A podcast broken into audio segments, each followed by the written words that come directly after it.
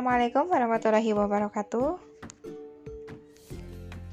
Belakangan ini saya tidak asing dengan sebuah uh, meme, gitu, sebuah meme yang mengatakan bahwa ada seorang laki-laki, kemudian ada gambar perempuan, kemudian judulnya halalin dong bang, kayak gitu ya. Itu merupakan sebuah apa namanya ajakan untuk supaya segera dilamar atau segera dinikahi.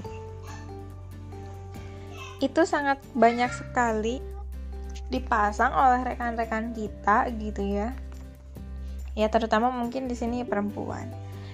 Padahal bagi saya itu meme tersebut itu mengandung makna yang seksual oriented gitu bagi pernikahan. Iya enggak sih? Ya baiklah teman-teman, kita bahas dulu ya. Apa sih sebetulnya pernikahan itu? Apakah pernikahan itu hanya sebatas untuk menghalalkan seksual, hubungan seks, atau lebih dari itu? Ada sebuah definisi dari buku Kiro'ah Mubadalah yang sangat saya sukai, bahwa pernikahan itu merupakan perserikatan atau perkongsian yang dalam bahasa Arab disebut sebagai musyarakah antara laki-laki dan perempuan untuk mencapai ridho Allah. Nah, musyarakah di sini artinya adalah um, antara laki-laki dan perempuan tersebut saling saling memperlakukan dengan baik, saling mendidik, kemudian saling menghidupi, saling menopang satu sama lain, saling memberikan kebahagiaan satu sama lain. Begitu. Jadi ada usaha antara laki-laki dengan perempuan untuk menjaga pernikahan tersebut tetap baik. Kemudian dari pernikahan tersebut apabila ada hasil yang menyenangkan, itu pun dinikmati oleh laki-laki dan perempuan, oleh istri dan suami. Apabila ada halangan dan rintangan, maka halangan dan rintangan tersebut akan sama-sama dijalani dan dihadapi oleh suami dan istri. Nah, itulah definisi yang sangat saya sukai mengenai pernikahan. Tentu saja, eh, ya kalau kita mengatakan bahwa pernikahan itu adalah sarana untuk menghalalkan hubungan seksual, itu sungguh definisi yang sangat minimal sekali, karena makna pernikahan itu lebih luas dari itu, begitu. Seperti yang saya katakan sebelumnya, bahwa dalam pernikahan itu adalah hidup bersama, saling mendidik, saling menopang, saling memberikan eh, kasih sayang satu sama lain, saling menguatkan, kemudian pokoknya berusaha untuk meraih ridho Allah bersama-sama. Nah, itulah yang dimaksud dengan pernikahan. Kemudian, bagaimana sih hukumnya pernikahan? Apakah nikah itu merupakan sebuah keharusan? Gitu ya. Nah, di sini saya biasanya mengatakan seperti ini, bahwa menurut banyak mazhab, nikah itu hukum asalnya adalah mubah, yang mewajibkan hanya satu mazhab, itu madhab tetangga gitu ya, madhab tetangga kita, yang kalau kita belum menikah pasti ditanyain kapan nikah, kapan nikah, seolah-olah nikah itu adalah wajib. Padahal sebetulnya tidak seperti itu. Iya, nikah itu hukum asalnya adalah mubah alias boleh gitu ya. Jadi apabila teman-teman ditanya hukum asalnya nikah itu bukan sunah, itu adalah mubah. Tetapi hukum tersebut bisa berubah sesuai dengan kondisinya. Satu, bisa jadi wajib, yang kedua bisa jadi sunnah, yang ketiga bisa jadi makruh, dan yang keempat bisa menjadi haram.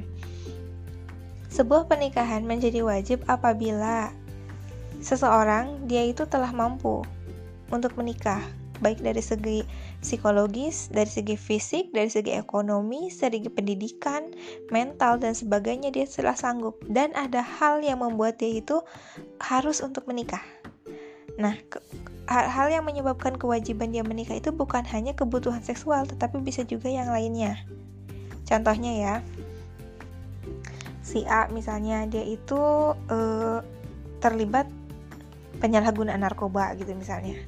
Nah, si A ini kan otomatis dalam penyembuhan, dia itu kan butuh teman untuk menemani, karena kalau kita ingin sembuh dengan sendiri itu susah sekali. Nah, kemudian si B yang merupakan salah seorang sahabatnya, dia itu oke lah, rela saya menemani kamu untuk hidup bersama dengan kamu supaya itu kamu itu sembuh dari narkoba. Nah, bagi si A maka e, di sana menikah itu dapat dikatakan wajib juga, karena ada kebutuhan, yaitu butuh untuk memiliki seorang teman supaya dia ber, bisa berhenti dari e, candu narkoba begitu. Itu bisa menjadi wajib bagi si A. Kemudian nikah juga bisa bermakna sunah, bisa berhukum sunah apabila seseorang itu telah mampu melakukan pernikahan, baik dari segi ekonominya, dari segi fisik, dari segi mental, psikologis, kemudian pendidikan dan sebagainya, dia sudah sanggup. Tetapi tidak ada hal yang membuatnya dia itu harus menikah begitu. Misalnya dari segi uh, seksualnya, dia masih mampu menjaga dirinya, dia masih mampu menjaga martabat dirinya sendiri meskipun tidak menikah. Nah, itu bagi dia nikah itu sunnah begitu. Dan yang ketiga hukumnya adalah makruh. Makruh ini kebalikan dari sunnah.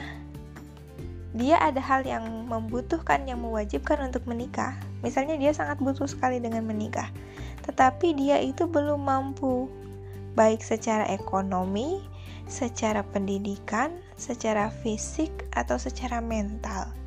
Nah, itu nikah bagi dia itu sih hukumnya adalah makruh. Dan yang terakhir adalah hukumnya haram.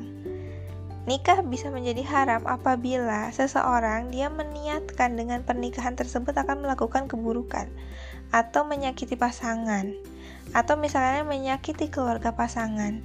Itu dapat dikatakan sebagai hukumnya haram. Nah, itu ya, jadi yang namanya pernikahan itu hukumnya macam-macam begitu. Dan demikian, pernikahan itu hukumnya bermacam-macam ya, dengan hukum dasar yang namanya mubah atau boleh. Nah, kemudian biasanya kita seringkali mendengar sebuah hadis yang mengatakan bahwa nikah itu adalah setengah dari agama gitu ya. Dan seringkali kita memahami hadis tersebut bahwa apabila seseorang tidak menikah, maka dia itu tidak sempurna agamanya. Nah, dulu saya itu pernah bertanya-tanya, kalau pernikahan itu adalah setengah dari agama, kenapa kok tidak masuk ke dalam rukun Islam, iya enggak? Kok rukun Islam itu cuma lima, cuma sahada, sholat, puasa, zakat, dan haji. Kenapa tidak ada yang keenam, yaitu pernikahan begitu? Kalau seandainya nikah itu betul-betul setengah dari agama sebagaimana e, pilar-pilar Islam lainnya. Nah, tentu hadis ini sebetulnya bermaknanya lain ya, bukan berarti orang yang tidak menikah itu agamanya tidak sempurna gitu. Sementara orang yang menikah, meskipun kondisi pernikahannya buruk, maka agamanya adalah sempurna, bukan seperti itu ya.